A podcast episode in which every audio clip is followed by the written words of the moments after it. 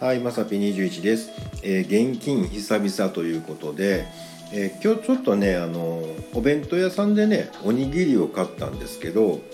あのその時にね ID 使えますか?」って聞いたら「あうちダメなんです」って言われて、まあ、一応ねなんか機会あったんで、まあ、ペイペイとかいけたんかもしれないんですけど「うん、あもうじゃああの現金で」って言ってねおにぎりだけなんでね、うん、言ったらねあのう長いこと現金触ってないわ思ってね、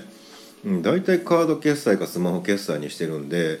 うわなんか小銭とか触ってないよなとか思ってね。であの機械やったんでね。こちらの機械でどうぞみたいな感じであの、まあ、レジの代わりにねこうお金を入れますよみたいなね、うん、でやってきたんですけどね。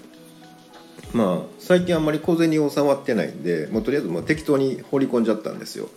でまあとりあえずお釣りが出てで行こうかなって思ってたらねあのー店員のお姉さんがね後ろから「お客様!」みたいなね走ってきはって「えどないしたんやろうか?」思ったらねあのーお釣りのお取り忘れが言うてね僕取ったんですけどなんか10円だけ残ってたみたいでそのお姉さんわざわざねあの走ってねあの10円握りしめてね「お取り忘れが!」言うてね、なんかええ子やな思ってね、うん、またあのコロナがね収束したらねあのチロルチョコレートでもあげなあかんかななんて思ってます。